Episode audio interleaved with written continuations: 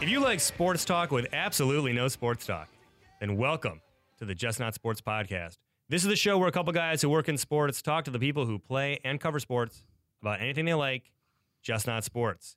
It's also the show where a couple guys sit in a room and call women the C word, B word, and F word to their face, which is why we're here today. Elephant in the room, hashtag more than mean, kind of went viral, guys. So we don't really know how to deal with that. We're actually sitting down trying to process that. And all kidding aside, we're going to talk about what the what this meant to us, the outpouring of support we got, as well as just kind of the surreal aspect of watching something go viral. Uh, I'm your co-host Brad Burke, and I'm actually sitting across the table from all of Just Not Sports. Adam Millard, Gareth Hughes, and Joe Reed. So, guys, what the hell just happened? Uh, uh, we don't know. I mean, so I, I don't. Yeah, I don't. I don't. I don't It's know what to say. funny. uh, This is ironically the first time that we've all been in the same room together, and so Ever, not for the show. Like Yeah, ever yeah, been yeah, in the same room. This is the first time we've ever been in the same room, and uh, so and that's coincidental. I'm in Chicago on a family road trip. we met on we met on Tinder yeah, yeah, yeah. like Uh, six months ago. It's crazy. if I hadn't swiped right, I don't know what would have happened. I'll you'd be, just say you'd be on the BS report. I'll just say this. I think it's fascinating, Brad. You said a little bit ago you have a screenshot that we'll put up of this video on your YouTube on the Just Not Sports YouTube page with zero hits, and you uploaded it thinking, eh, maybe some people look at it. You apparently almost didn't upload it at all. And, yeah, we'll get into that. uh, I just think that it's fast. Like from a to take the cause out of it, it's fascinating to watch something to go from non-existent to four continents worth of media calling, emailing, writing, and trying to have a conversation about a topic. It's like Shawn Kemp and producing kids. and elephant in the room. That's what most shows are like, Yeah. guys. So Sorry, we're- guys. I'm not the nice, sensitive guy you saw in the video all the time. That's right. So for a lot of people who are new, what we do on the show, real quick introduction, reintroduction. Um, we are work in the sports world. We talk about the lighter side of sports, meaning we don't we don't talk about sports and like we're not a blooper show. We interview athletes, sports media, people who work in sports, people who contribute to sports about one thing they love that's not their work, that's not um, sports. So as part of that, we created a video that you know we think highlighted an issue, something we see working behind the scenes at sports and talking to the women who work in sports. Uh, the video was called "More Than Mean," and it sat a bunch of guys in the in a room with Julie DiCaro and Sarah Spain. Julie DiCaro of WSCR 670 The Score in Chicago and CBSChicago.com, as well as Sarah Spain from ESPN and ESPNW. And we sat them in a room, and we had, you know what? Hey, first, guys, let's give it up for Sarah Yeah. and Julie. Amazing, amazing. Not only did Julie not know us at all and was like, "Let's do this." Um, you know, Sarah came in. You know, uh, we we filmed with her right before we launched. She was amazing. Both Sarah of them came in on a. Sunday. on a Sunday. mean- she's like, "I'm going to take away from my my weekend and do this with these random creeps." So the premise was, and look, go to our Facebook page actually, facebook.com backslash just not sports, and you can watch the video. We had real guys sit in a room reading, you know, real internet comments that have been made about Julie and Sarah and other women reporters to their face. And with that, Adam, Joe, you were some of I pulled all the tweets. I've got a, okay, I've got a lot of questions Yeah. about, from trolls or just people that are curious. Like, Yeah. you stage this right? Like, this is all like actors and stuff. No, no one's an actor. Oh wait, wait, wait. My cousin Matt's in the video. he does. He has done a few plays. Yeah. he is not. He's not like. And like Adam's we, we done some voiceover work. I've done So- some voice work. You not voice acting. You're There's not a like in yeah. Finding Nemo. I've done voice work, dude. You're right. like No, I mean local radio spots. If you, uh, I'll give my cell phone out number out again. If you need work. Uh, check our YouTube comments before you give your cell phone Yeah. number out, Jam. You will get doxxed. Okay, but Adam and Joe, you, um, you were in the video. You were part of the video. What was it like reading that stuff to Sarah and Julie? Uh, it was very difficult. It was more. I think it was surprisingly difficult. I sort of knew the premise going in um, that it was this mean tweets idea, um, but there's something about even though they're not your words, reading them out loud to someone's face, getting really personal and just really. Um, I don't know. You just reach out and touch the person, and you're saying just the meanest things that you would never say to them is incredibly difficult. Yeah, and right now let's listen to some of the video. Guys, real quick. We're not going to go all the way through what the video is. Go to last week's episode. We did a special episode with Julie DiCaro, who's in it, and Andrea Hangst from Sports on Earth about harassment. Uh, but right now, let's listen to a little bit of what the video was. Hopefully, this skank Julie DiCaro is Billy Co- Bill Cosby's next victim. That would be classic. I don't know what to say to that. I don't. Mm. Mm. I think I can even say that. Man, as power. Adam, I've gotten so many comments from you about your reaction, and people are like, "Was that real?" Adam, that that's real. You are a very kind, very good-hearted person, and it's real as as hell, man, my friend. It's real. I mean, the story. I remember. I remember it being kind of a rough day, um, and I was like, okay, going to do this shoot, and I don't really remember why, but I remember, okay, I'm going to do this shoot, and it'd probably. Be, Oh, you don't remember why? It's because I was like, "Get over here! No, yeah, I got no. a crew to do this for free." You know, I think it was whatever. You know, pretty persuasive. rough. I'm sure it was a rough work day. So I remember kind of feeling like, okay, we'll get through this. Like I'll go over. This will take a few minutes, and then I'll go home uh, and on with the rest of my night. And I don't. I don't think I've even shared some of this with you um, behind closed doors. But um, so I remember sitting down, grabbing the iPad, and I, you know. Just as we do here, like making, I had never met Julie before, so just trying to get comfortable. Brad, you were out uh, getting pizzas at the time to, feed the the crew and uh, people involved. So I sat down, picked up the iPad, and started reading one at a time. And I was like, "Oh, these are wow, these are mean." And then I think it's when you get to the c word, as Joe said, having never said the c word out loud, when you see that word, and then um, the the rape comment Yeah. as well. It um, what you don't see in the video, I got to the last three and was like, no, okay, I'm done. And Chad was like, no, man, r- just read them. Uh, so read through the rest. And I remember going home and feeling, I think, what a lot of people have felt seeing the video, which is, I can't believe there's this kind of cruelty in the world. Um, I went home and laid in bed and, w- and went to sleep because I just felt so heavy. Um, so yeah, so in short, yeah, my reaction was 100% real. Yeah. So, real quick, let's talk about some of the people who saw the video. Christine Brennan, who we're going to talk to later about harassment to continue the dialogue, an iconic pioneer of sports journalism, uh, wrote a column about her own harassment. It was on, I think I lost track of like six ESPN shows. You guys did out, Joe, uh, uh, Adam and, and, and Chad Cooper from One Tree Forest Films, who directed it, did Outside the Lines. BuzzFeed, Slate, everybody. Like, I think I realized how serious this was. Like I said, I was on a family vacation. I was with my kids in the Indianapolis Children's Museum.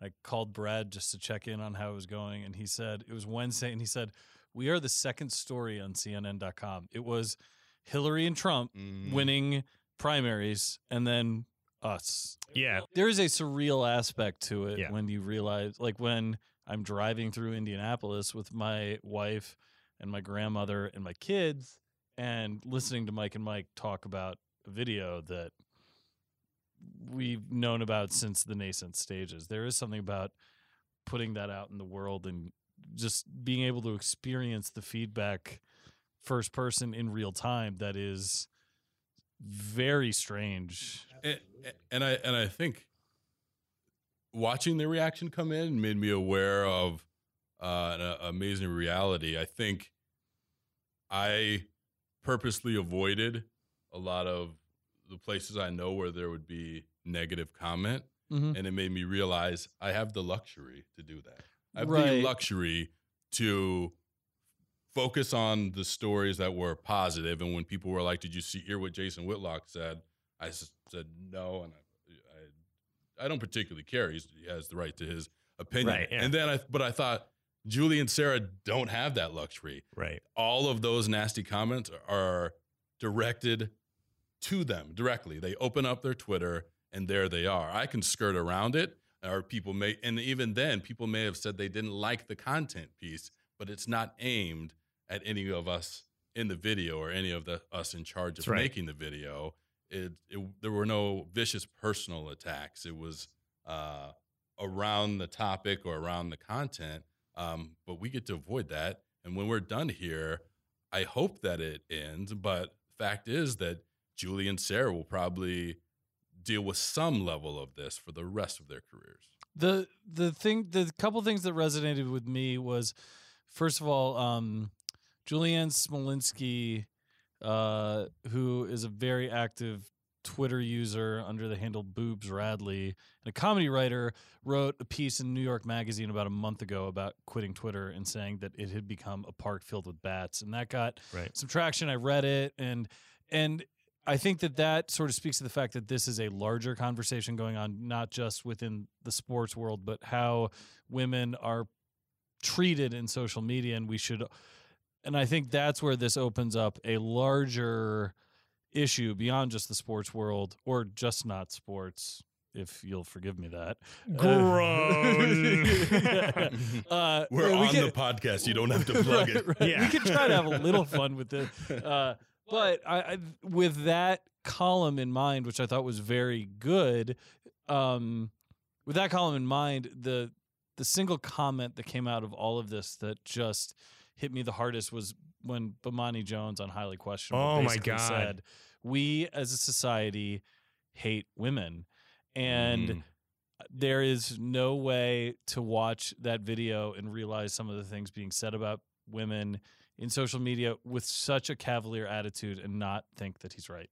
Joe, Yep. what was eh, okay? Couple of things because we're not going to make this. I want to say we're not going to make this about us.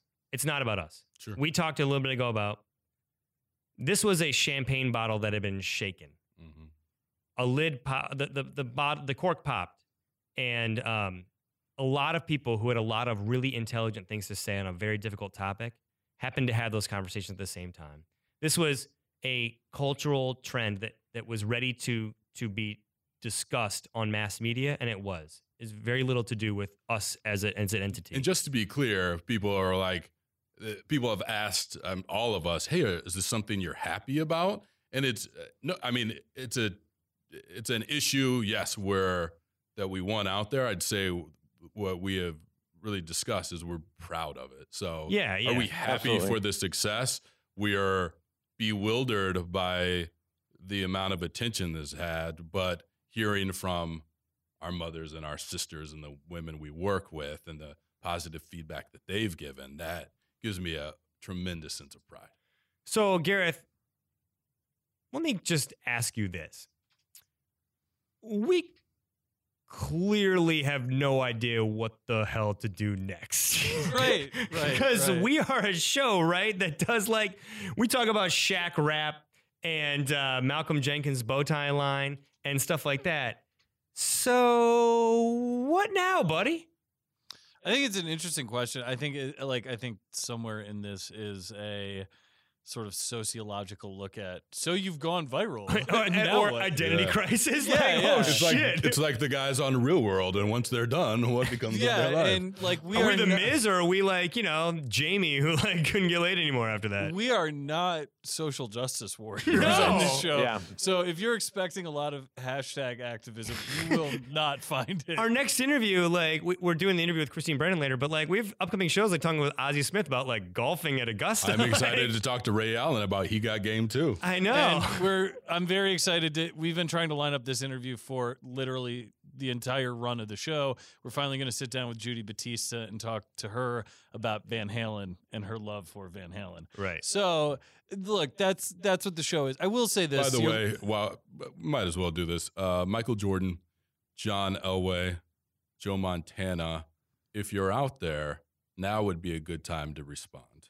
that was my favorite text between the four of us as we had a pretty epic text chain going was when Adam did say, Jordan's seen this. Jordan's definitely seen Wait, this. wait, wait. wait. Can we talk about?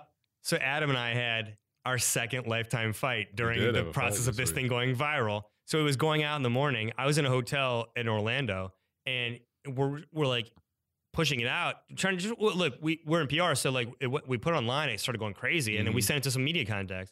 And then I'm just going back, and I, I sent to Adam, and I'm like, "Yeah, this is crazy." And he's like, "We should have been better organized." And I'm like, "Adam, like." I, were you you were the ones out in California seeing your girlfriend like we're like we had like a 30 second kind of back and forth and then we were both like man what do we do who cares Literally, this is literally going fine as this I'm is on the, going fine as we're on the phone, I'm like, oh wait, so I'm like this isn't our crap jobs like this is fun You know what? I have to say this. It's my it's my control.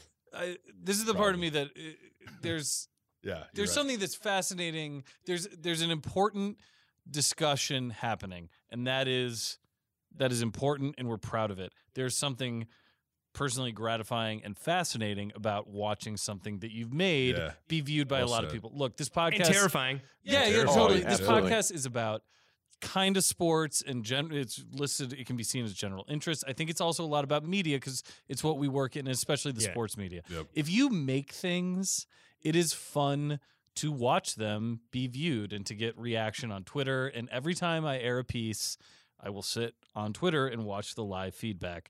So this was an incredible experience to understand how people interact with media, how it can go viral. And to your point about being better organized, there was no organization needed. Once something like this takes on a life of its own, there's all you can do is field the requests. Oh, I you know? realized that 30 seconds into our Uh, fight. says the guy who didn't have to pitch it to media or write any emails or I wrote upload emails. on Twitter Yeah, yeah. or figure out Facebook or edit No, the show. no, it's fair, but at the same time, Well, to be fair, Gareth was on a family vacation, so like when we we posted, Gareth was involved behind the scenes, but when we posted it, uh, he was just like, "Man, I'm getting emails. It's going crazy." I'm like, "Oh yeah, dude."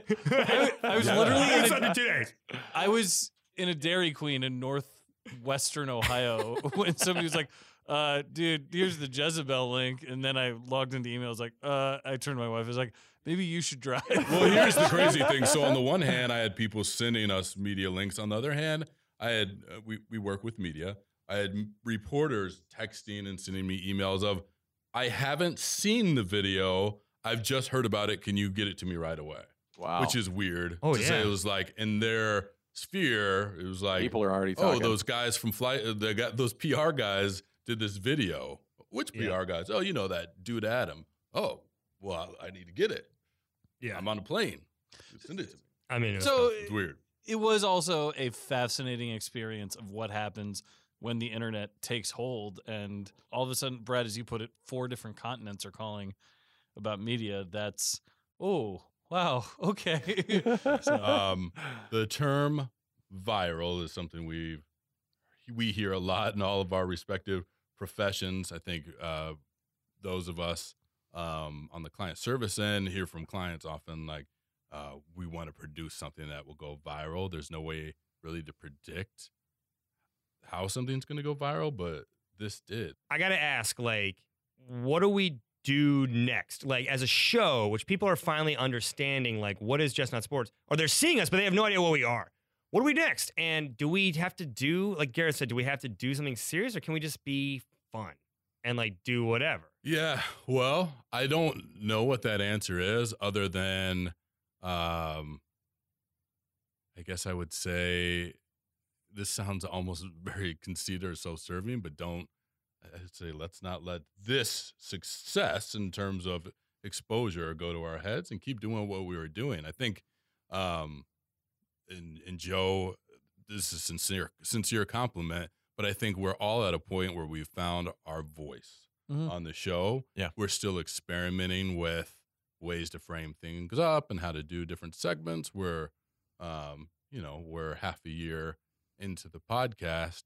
Um, but I think that we've established a good rhythm.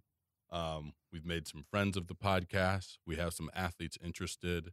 Uh, and hopefully, uh, we continue what to do what we're doing. I hope that um, I really hope that when athletes and coaches think of uh, a place they want to go or a platform they want to go to talk about their issue, whether it's something as serious as Or this interest. or interest, Absolutely. Yeah. yeah, yeah.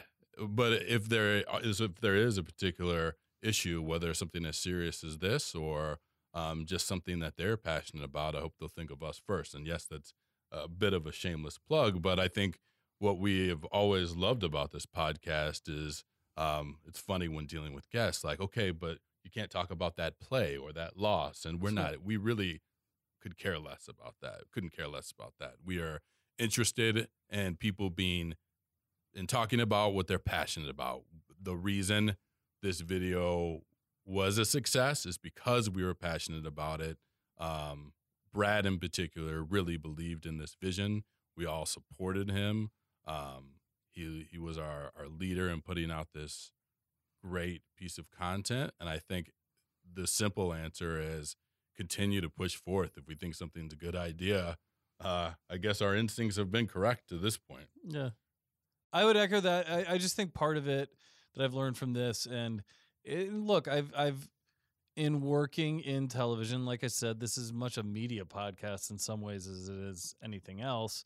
Uh, you work with a lot of different people. It's a very collaborative medium, and I hope somebody would take from this as far as what's next. Like to your last point, Adam, if you've got if you know in your gut you've got something, believe in your vision and push it through. And I Yeah. think that's what we're going to try to do. Like if we have a good idea and we all believe in it, we're going to try to do it. And that's where to the directly to the question of what's next, I want to see us just making more videos because I like making Yeah. videos more than I like doing Yeah. audio. And, and just in case this does sound like we're patting ourselves on the back, before we came in here, Gareth and I were both really excited about making a mock trailer for He Got Game 2. So we don't necessarily mean that we're going to be uh, Again- addressing social idi- issues in every video because uh, I think most of the time, you, if you listen to our podcast, you'll find we're pretty goofy guys. And I walk out of here uh, sometimes with sore ribs from laughing so hard. All right. This was fun to like recap. It's fun to get in the same room and like just kind of do this ourselves together. Uh, right now, we're going to do a quick break and we get back. We're going to talk to a- an absolute legend of sports journalism, Christine Brennan, USA Today. She wrote a great piece about online harassment um, this week. Go check it out on usatoday.com. Listen to what she has to say. It's, it's a really interesting uh, uh, rumination on the evolution of harassment to women journalists. Uh, stick around.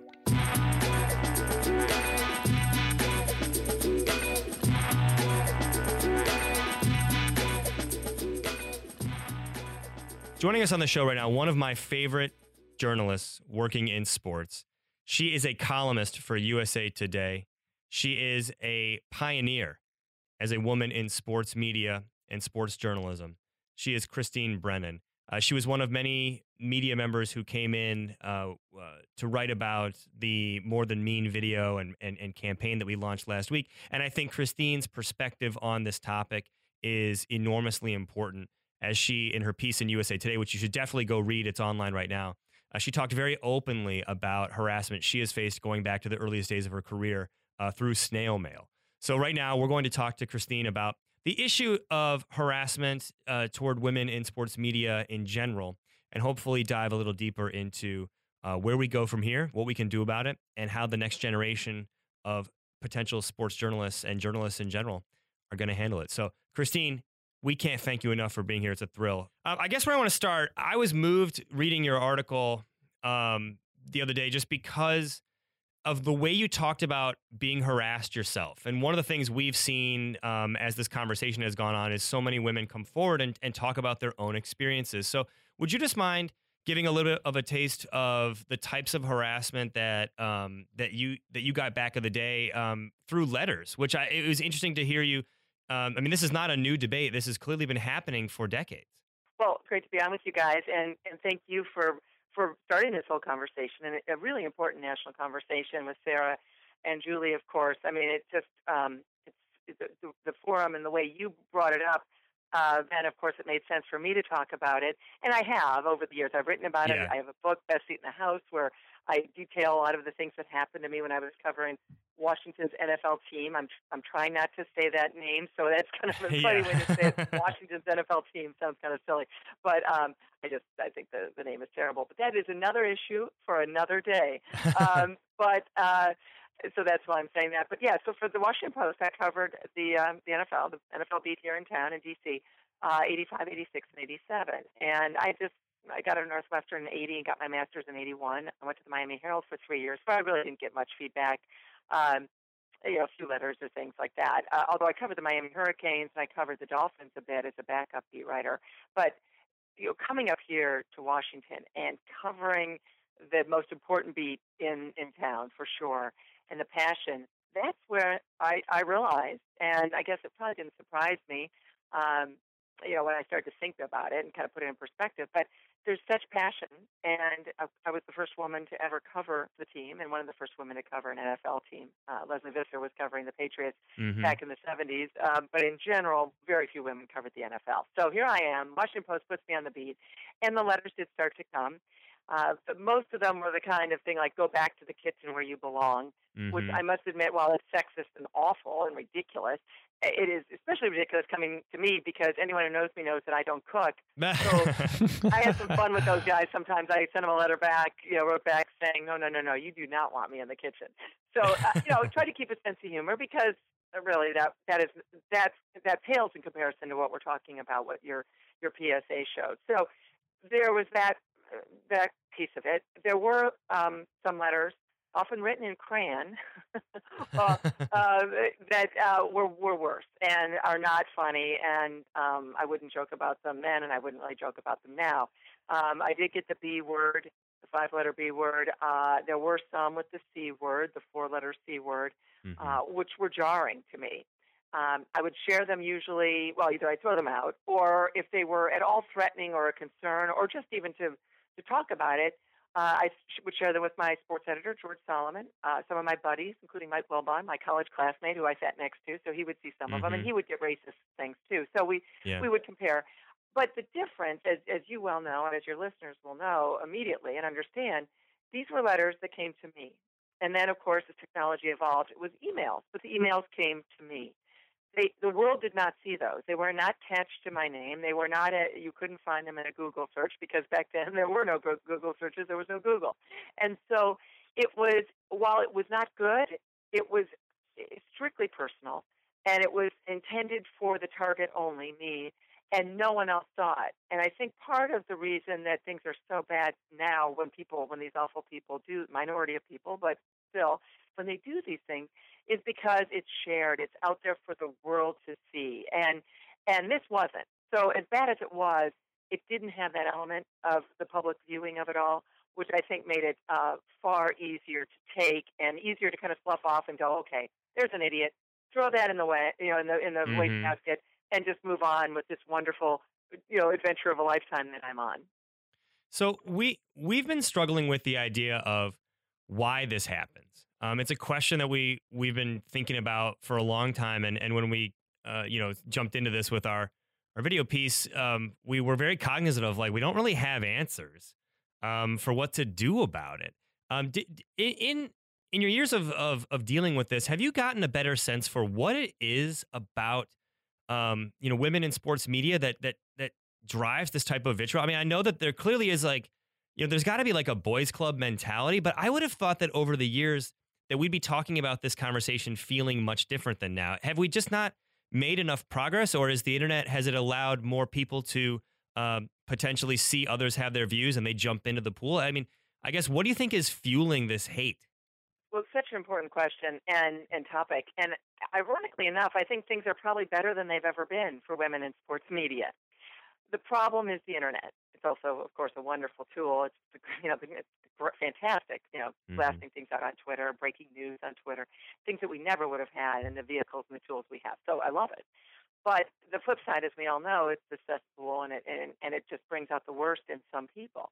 And so that's the irony here. That I think there is more acceptance of women doing untraditional roles everywhere, um, including maybe even running for president, Mhm. uh, you know, and and vice president, and uh, you know, going back to Sarah Palin and 08, whatever your political views are, you know, whether it's Hillary Clinton, Palin, whatever, anywhere in between, you know, that's the, the that we don't even bat an eye. Okay, a woman's running for president, woman's running for vice, whatever. Uh, a woman's running your university. Uh, your senator's a woman. Your congressperson's a woman. You know, these are things that we're just so accepting of, and certainly uh, men in your generation, uh, where your fathers might have gone, "What?" You guys go, "Of course, no problem." right. So that's what is unfortunate in this conversation that we're masking this incredible progress and this incredible understanding that I see every day. I used to get on a plane, and if you start to chat with people, uh, your seatmate, whatever, you would immediately, what do you do? And I would say, if I knew I was going to get into a conversation now, you know, here we go. I had a friend who once just said she was a school teacher and left it at that. Uh, obviously, I would never, I would never do that. I wouldn't lie, but but I would say what I did, and that just provoked the, the biggest shock in the early '80s. Really, a woman does that? Wow! To fascination, to talking about whatever team they want to talk about. Uh, now, um, I'm lucky enough that because of all the TV I do, that sometimes people, um, you know, would know who I am. But either way, they never are shocked that a woman is doing this. I can't tell you the last time anyone asked me about going in a locker room, which I rarely do anymore because I mostly just write columns and I, I do issue-oriented things. And the Olympics doesn't have a locker room thing, and golf doesn't really. So that you know, those are those. I'm not in locker rooms much anymore, but I never asked about it. Where it used to be in the 80s, I was always asked about it. So we have come a long way. We really have. And the the sad part is that the cesspool side of the internet, this just disgusting, gross uh, opportunity that people have, is it has attracted these. I I think actually kind of the, the last vestiges of these guys who can't stand progress, who can't stand women being in a man's world, who can't probably stand a lot of things, not just Mhm. women in sports media. I'm, I'm sure can't imagine what their lives are like, and if they have families and what have you. Yikes! Um, but so they've got this outlet, and it's almost like the last days of of the. Uh, I think the Sound of Music starts with the last days of the golden era. You know, you see that Yeah. at the beginning. You know, Yeah. it's like these are their last days. Now, I'm not saying the last days are going to end tomorrow or next week or next year. I mean, we're going to have these guys around for a long time, I'm afraid. But it's such a a, a minor. It's such a sad group of people, and it's such a minority. And it's some women, by the way. It's not just men. Um, but I, I'm hoping that your age group can, and, and the smart uh, Title IX male, as I call them, the young men who who were raised watching their sisters play sports and didn't give it a second thought. Something that just wasn't happening in, in, in when I was in high school. Boys never wanted to be watching a girl play sports because it wasn't the cool thing to do. Now, of course, it is. You know, you, you, watch your sister, you watch your girlfriend, you watch the next door neighbor. You don't even give it a second thought. Well, the Title IX males have grown up in a very different way, and I've got to believe that not a one of them is is the one uh, are the ones doing these awful, terrible, mean tweets and other things. And so that that's the sad part here that this conversation masks the incredible progress we've made and the acceptance, except obviously for that vocal few who still want to use this tool that they now have to be able to uh, to do the things they do. Yeah, I mean, I think that's a great point about like you know, folks. I'm in, I'm in my mid 30s, and you know, I, I was down at an event with the U.S. Women's National Team uh, earlier this uh, this week, and I think of them as like America's team. You know, like nothing brings out uh, U.S. pride like that team going out and, and beating some ass in uh, in a global competition. So I, I hear you on that, and I and I, I agree with you that this is probably a very vocal minority of sports fans. Um, but I I guess here's what I would wonder. So why then do so many of the civilized segments of sports fandom sit back and watch this happen and don't do anything about it? And and even yesterday, two days ago, I was seeing pr- some. I mean, look, uh, some prominent, you know, national people like men in media were saying, "Hey, this is just part of the job. Qu- you know, quit complaining about it." Right. Do do you accept that, or do you do you think that that you know th- women in sports and you know and look everybody no one deserves you know the uncivil comments. I totally get it but i'm in the camp of i think women get it way worse and i think that you know when when skip bayless has an opinion people don't threaten to rape him. Um, so i guess i just wonder like what's your take on the idea that this is part of the job and the internet's not a safe space and that if women want to be in sports media they have to deal with this because it comes with the territory? I, I Sarah Spain and I talked about this. I know Sarah, Sarah and her um, for a couple. I've certainly followed her for a few years, and um, and we got a chance to meet at Northwestern last spring. And um, I, I was able to quote her on this because uh, she said she was getting a lot of that kind of commentary, you know, uh, after she uh, appeared in the uh, PSA, where people are like, "Oh, come on, you know, why'd you get in this business, or, or why are you crying about it?" You know, that kind of thing. And and I quoted her in my column. Folks can obviously find it all over the anywhere. Um, I'm not crying about this, she said. I'm not saying this is stopping me from doing anything. It's not. And then she kind of pivoted. But what we decided was that we shouldn't just throw up our hands and accept this, say we could do nothing. We should try to do something about it. And I think that's the point. And I would say the same thing. And I, in my column, I then immediately uh, talked about women aren't, in sports aren't the only ones who are getting this online barrage of hatred. You know, uh, many in public life, in private life, in media, in politics. You know, they're belittled and bullied because of race, religion, nationality, sexual orientation, looks, obviously gender, you name it. So I think that's important to mention. I don't think anyone is saying, "Oh, uh, because African American male uh, is is not getting any of this." No, that's not it at all. We can we can focus on this today and this week, and and not we're not saying the other things are not important topics as well. Um, I, I can only imagine the kind of tweets that are at President Obama. Mm-hmm. He, he can handle that. Of course he can. We know the kind of tweets I'm sure that Hillary Clinton gets. We, she can handle. She said, "I can handle this." It's the kids that are reading it, and it's the young people, and it's it's our future. And so for me, when I block, when I go on Twitter, and I see this awful stuff about me, it doesn't at this point in my career, uh, it doesn't matter to me other than you know it's just kind of wow, it's amazing that people do this. It, does it hurt me? Does it does it um, bother me as a person? No, no. Do I take any of it to heart? Absolutely not. Not one iota of it. But I block these people because I know there are 14 or 15 year old girls and boys uh, following me, or 16 year old, 17. Now, do they know these words? Of course they do. But associated with my name, no. Gone. Block, block, block. And that's Yep. what I do. I never respond to anyone. I just block them. Um, and it's because of that. It's because of, of uh, we're, we're supposed to, as adults, uh, set an example for others. And I am, um, I have, I've, you know, I, I'm a Pollyanna in many ways still, you know, the kid from Toledo. and so I really believe in that. I really do. And so that's my way of doing it. And that's what these people, um, I think the terrible mistakes that they are making. First of all, it's just awful. Um, obviously, people can find out who they are in some cases, and they, and have, uh, and that's great. And and Twitter and all these social media sites should do more. This is ridiculous that they just said to throw up their hands. We can't do anything. Okay, no, that's ridiculous. I mean, this is you run the site, you own it. Um, work on this. Um, dia- healthy dialogue is important. Uh, good conversation, disagreement, great. Bring it on. But I Yeah. think so. I think that's a, a big uh, part of it. It is not, and, and and let me say for any any kid that's listening to us or parent, this is the greatest adventure of a lifetime. I have never worked a day in my life. I've been doing this for 35 years. I'm gearing up for my 17th Olympics in a row, winter and summer, going back to LA in '84. wow. Everyone, all expenses paid, covering for major news organizations. Uh, I'll be in Rio for um, three weeks, three and a half weeks. I can't wait.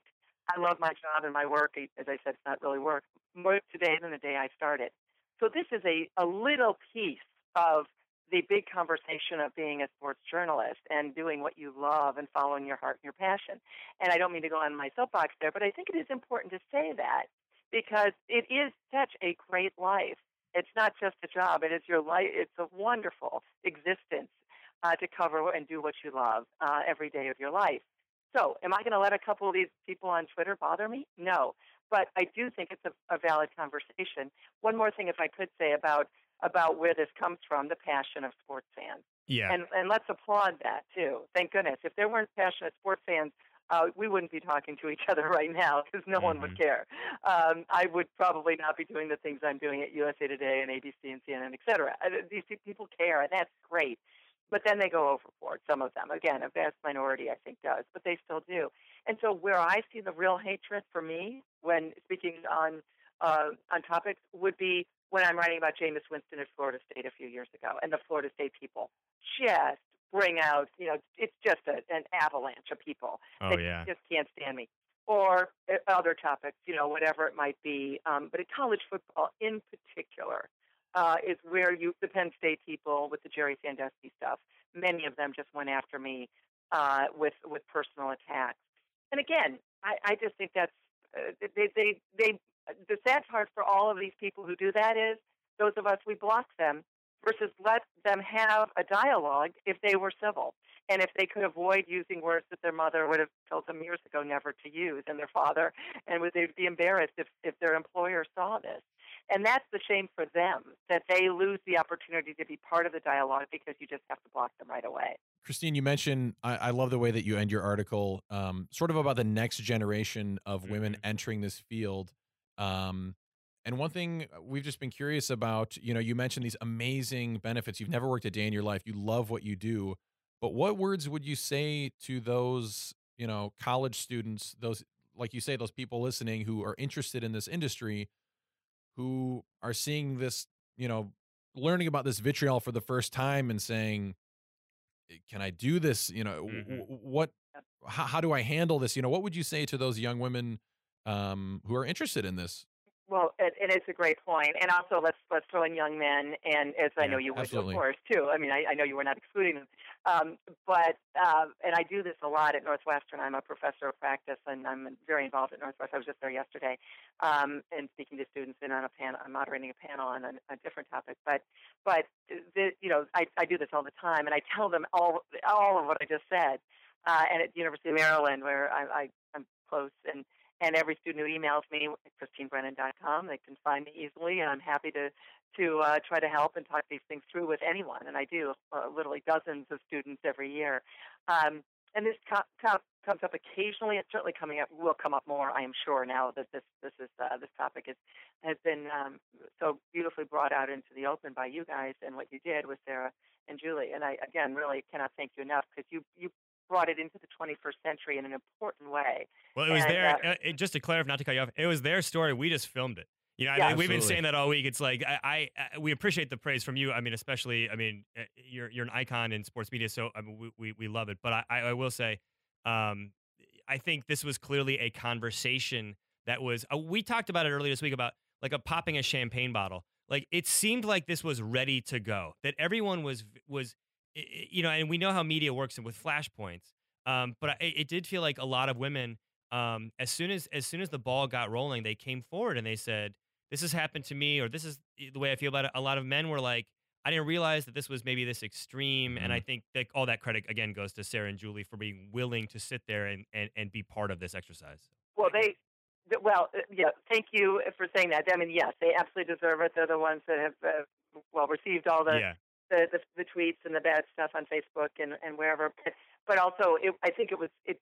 You guys clearly uh, gave them that opportunity and showcased th- this issue in such a great way. And so I think uh, there's there's plenty of praise to go all around. At least uh, at least in in my book. And yeah. and but I told Sarah, and I'll say it publicly. I, I haven't talked to Julie, but for those of us who were kind of pioneers, and there are women who, by the way, Lesley Visser, Robin Herman, Lawrie Mifflin, Tracy Dodds, many others who came before me who opened doors that I walked through. So I was a beneficiary of women five to ten years ahead of me. But I know I'm I'm now in the you know that that that pioneer quote unquote group uh, as well. And I said when we dreamed of who would be coming next, you know, I don't know in our wildest dreams we ever pictured. Uh, and I mentioned this to Sarah. I was talking to Sarah, so I'll, I'll say it was just Sarah. But but there's a whole group of these wonderful young women.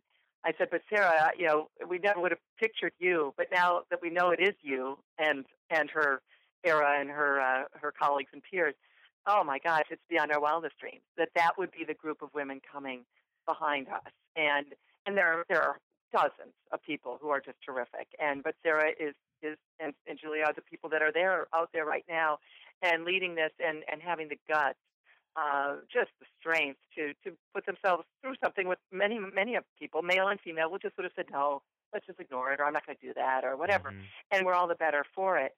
And so going back to kids and students and uh, young people, and and again even even 12, 13 year olds who just love sports, I hear from them too, boys and girls who uh, 10 year olds whatever think, hey, I I do this someday. Uh, absolutely. First of all, I do think social media. I think some of these companies are going to have to figure some of this out. Um, I don't know as a culture, it's not just sports, as we said earlier. I don't know as a culture that we want to keep this up. And there have to be ways when someone is blocked to keep them out and that they can't form and build, you know, and, and, and create another four or five different Twitter accounts that day. obviously there's the First Amendment. Obviously there's a lot of issues. I'm the biggest fan of the First Amendment you'll ever find. But so there has to be a way that an, an intelligent conversation can be had in a civilized society. So there's that. And I think it will work its way out. We are in the infancy of the internet, of course, and our and social media, just beginning. Uh, there's that, and then, but the other thing is, um, yeah, it, it, that you can either not go on Twitter or block people or block your notifications. There were a colleague or two of mine over the years. We've talked about this when there's a particularly terrible thing that they did nothing wrong, that they just went out there and did their job, but now here comes the torrent of, of criticism and abuse, uh, nastiness, awful comments, hate hate comments. Uh, you can block your notifications for a while. Another suggestion I have, and I know we don't necessarily have to get in the weeds, but since we are talking about it, a suggestion I've given to people when they do get into these situations um, is where they're just being pounded. These would be again journalists, uh, women or men. Um, is to have a loved one take over the account for a few days, Mm-hmm. or a friend, someone you trust, a really good, close personal friend or, or family member. Have them look it over. Don't let your beautiful life, your wonderful life, be be stopped for one moment dealing with this garbage. Um, and that's what I kind of do. Either not necessarily have someone read it, but just go block, block, block, block, block. You know what I'm saying? The moment I Mhm. not even let the words uh, get into my brain as I'm blocking, you know, 30 people within a minute time span just because of their behavior on Twitter uh, over something they didn't like that I wrote or said. So I think those are some little tips that, um, again, probably too too detailed, except for the fact that there is a way to combat this. You can get a friend or a colleague to take it over or someone to look it over. Um, because it just it's so counterproductive as a as a journalist doing your job, uh, as a member of the sports media or media in general, to be bogged down by this nonsense when you've got so much good that you can do. Uh, last question. You know, one of the reasons we we jumped into this dialogue was because I remember Julie's very poignant um, column in Sports Illustrated about the harassment she had last fall when covering the Patrick Kane situation. Yeah. And I was actually looking for people to come on the show because what we have to do is kind of like look around and um, and just see what they're into, you know, because we talk about stuff that's not sports. Um, which the internet is going to be really disappointed to hear when they're, they're probably introduced to us as like these really serious like social activists, but we're very we're very much not on an every everyday basis. But we were we were shocked that this is still happening. I almost felt like, gee, I thought we took care of this, and that was my own ignorance kind of coming through. So I guess I would ask you: You've worked in media a long time. You know how these things work. There's a flashpoint. There's a there's a dialogue, and then it's like, hey, on to the next conversation, which is LeBron James subtweeting Kevin Love, and and everyone forgets about it. There was clearly a flashpoint on this this week. Um, but what happens now? I guess as a as a prominent member of um, you know of, of media as as one of the most iconic women in sports media, what do you want to happen in terms of us keeping the debate, you know, going forward? How how should it happen if you could dictate the terms? That's, well, that's a, good, a great question, and I think the conversation is is victory in and of itself. You know that that I think we can declare victory, and in some ways, uh, I'm not I'm not minimizing uh, the terrible things that are being said today uh, about Julie or Sarah or others out there. I'm not minimizing Mhm. that at all, um, but I do think a, a, a broad perspective is important here, and I think that the um, this conversation has really turned people's heads. I mean, I started hearing about this from people, and I then quickly watched the PSA. Friends of mine, colleagues, people who don't even follow sports, uh, sorority sisters from Northwestern on my Facebook uh, uh, feed, and and so this has really crossed over. And um, not that my sorority sisters wouldn't be into sports, but you know what I'm saying. It, it's, Right, right. a real topic around the dinner table or the water cooler, to use the old phrases from the past. So I think I think that's that's good, and I, and I think that will continue. First of all, I'm going to guess that there will be an, uh, some more of these soon. You know, where any of us do things, any of our my, my, my colleagues, all of us that we, you know, a controversial topic, someone weighs in. I mean, my Curt Schilling thing just a week earlier. You know, that oh my gosh, I, you know, people the torrent and the Right, hatred. and- right. right. So that was just a week ago, and but you know, it does it does dissipate quickly too. I know you're talking about this part of the conversation can go away quickly, but also that these these people flame up. You know, it's an ember, and then it's a forest fire, and then it's back to an ember, and then they're gone and moving on. Um, I will say this: if you do block some of these clowns, when they try to come back at you on another one, they're blocked. And that is a kind of funny, you know, I do must chuckle a little because, like, all right, well, at least that's one person that's not going to chime in on this one. and you know they do have to take the time to open another account or whatever, and then eh, I mean that's how how ridiculous on their part. What a waste of their time and, and their lives to do that. So uh, there is there is that. Um, I do think we may see more normal people, male and female, but especially guys. Let's say men in this case, especially in the sports world. But again, by the way, sports fans are still majority a majority of men, right? Um, I mean, Mhm. more and more women love sports every day, but it's still a bit of a man's world, a bit of a man's world, if it's not entirely. And and guys still are out there on social media. Women are going like, okay, that's idiotic. I'm not going to dive into that. I'm going to go do something productive. And some of these sports guys are still, you know, diving in and doing this nonsense. And so maybe we'll have uh, guys who might not have joined the conversation to support someone, maybe because they've they've watched the PSA or read about all of this the last week. Maybe they'll jump in and say, "Wait a minute here, you know."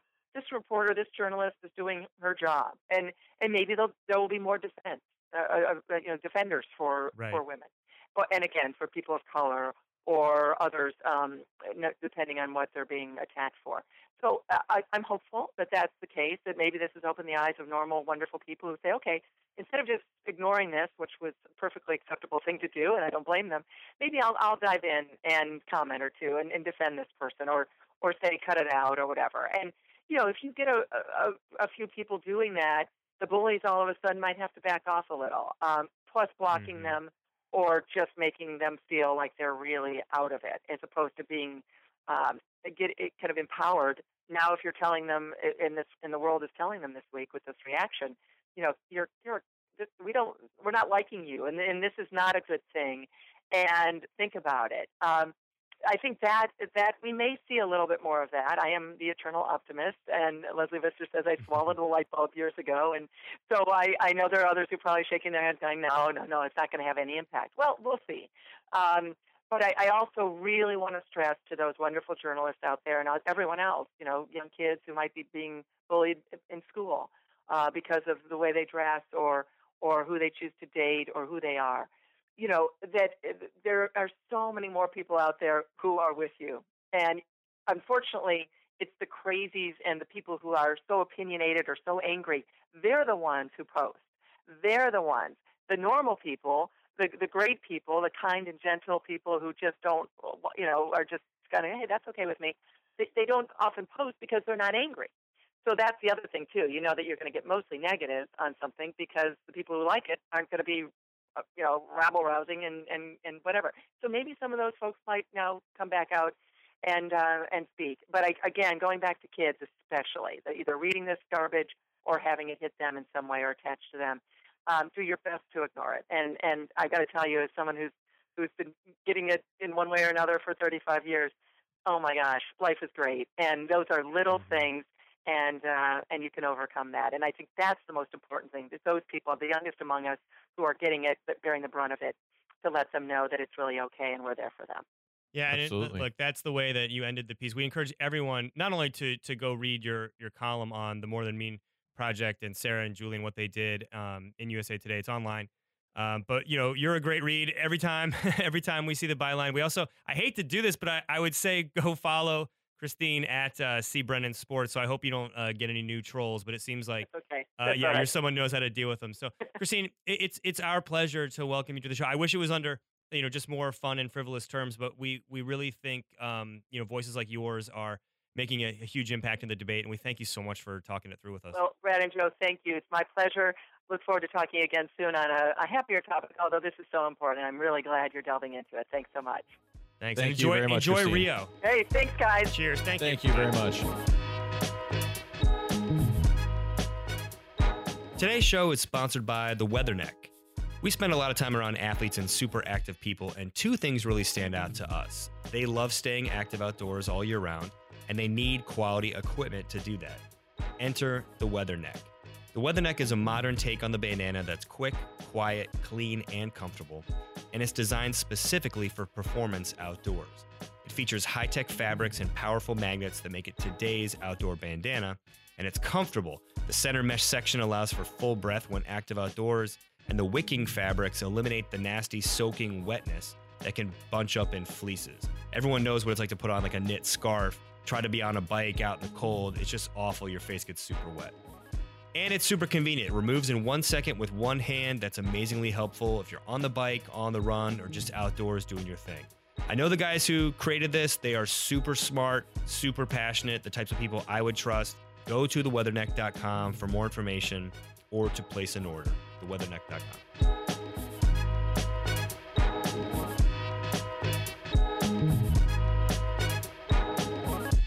And that was our show. So, kind of a confusing show for us. Total break in format again. But, guys, we just had to address it. We didn't feel like it was right. We're going to do some quick shot. Next week, we'll be back to regular Just Not Sports. If you're here for Whatever the first that time, means I now. know. I don't Well, I know. know. like that or not. if you if, if you're here for the first time, which cool, like welcome, it's great. Uh, we know a lot of people are not going to stick around. They're we're not going to be their cup of tea. No problem. Like we're just going to be us. We're going to do our thing. We're kind of nerdy. That's right. We have. Um, uh, just speak for yourself, man. Joe's an Adonis. Um, Thank you. so Shirt's we're off. we're gonna do uh, we're gonna You just do what we normally do here. Next week we'll be back to regular business. Um, talking to athletes, sports media about stuff they love away from sports, covering the cool, interesting things they do away from sports, music, movies, whatever. Um, right now though, we're gonna do our shout outs. I need to shout out Julie DiCaro, Sarah Spain, did our video, absolutely um, killed it, absolutely took a chance on a couple guys just saying, "Hey, would you do this?" and not knowing them and not and knowing full well, not knowing us and knowing full well the ramifications and the trolling that was going to come toward them. They did it. They didn't know this was going to go viral. They didn't know they were going to become the uh, you know temporary or maybe long-term faces of this issue. I mean, Julie has, and Sarah are already very involved in it, but they didn't know it was going to be like this. Mhm. Um, there's no words to describe the fearlessness in that, and um, I think I speak on behalf of all of us when I say we are forever grateful that they put themselves out there uh, because it was their story that caused and and, and Michelle Beadle and Jemele Hill and um, Katie Nolan and all the women that have spoken out about this. It's their story. We just filmed it. Right. Um, and then I got to shout out Chad Cooper, One Tree Forest Films, Chris Collin, the guys there edited it.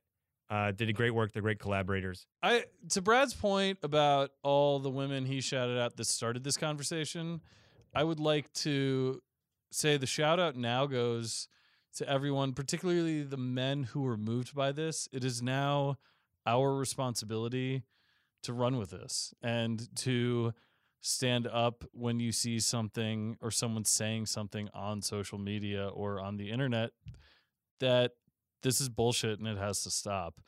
Um, the sh- it's it's on us. We've had the conversation now. It's out there. Uh, Adam and I have talked uh, via email and text. Like we've been in the room together twice, but we have a strong friendship because of the internet. Like this is a viable means of communication and socialization and forging relationships. And so to be more civil and more respectful in general, we all have to do this. And one of the things that I'm I feel very strongly about is like, yes, I have a daughter, but I I don't always like hearing that. Well, I, I don't want my daughter. We should just have more empathy in general. It Yeah. shouldn't be because I have a mom or a sister or a daughter. It should be because we're humans and we want the world to be and it doesn't have to be a better place. The world's plenty fucked up, but we just sh- we should be civil to each other and hum- humane. So we've had the conversation now. Like tens of millions of people have seen, if not this video, the media that went along with it. So let's all just be better to each other. And if you see someone being an asshole, call them out for it. That's that's the next group of people that need to be shouted out. related to that, I would shout out too, and I, I don't, I, I really don't mean this in um, a negative way or challenging way, or challenging in a negative way. Um, I would shout out those who saw the piece and either thought, "Well, this is bigger than sports," or, "Oh, I've been called way worse stuff than that."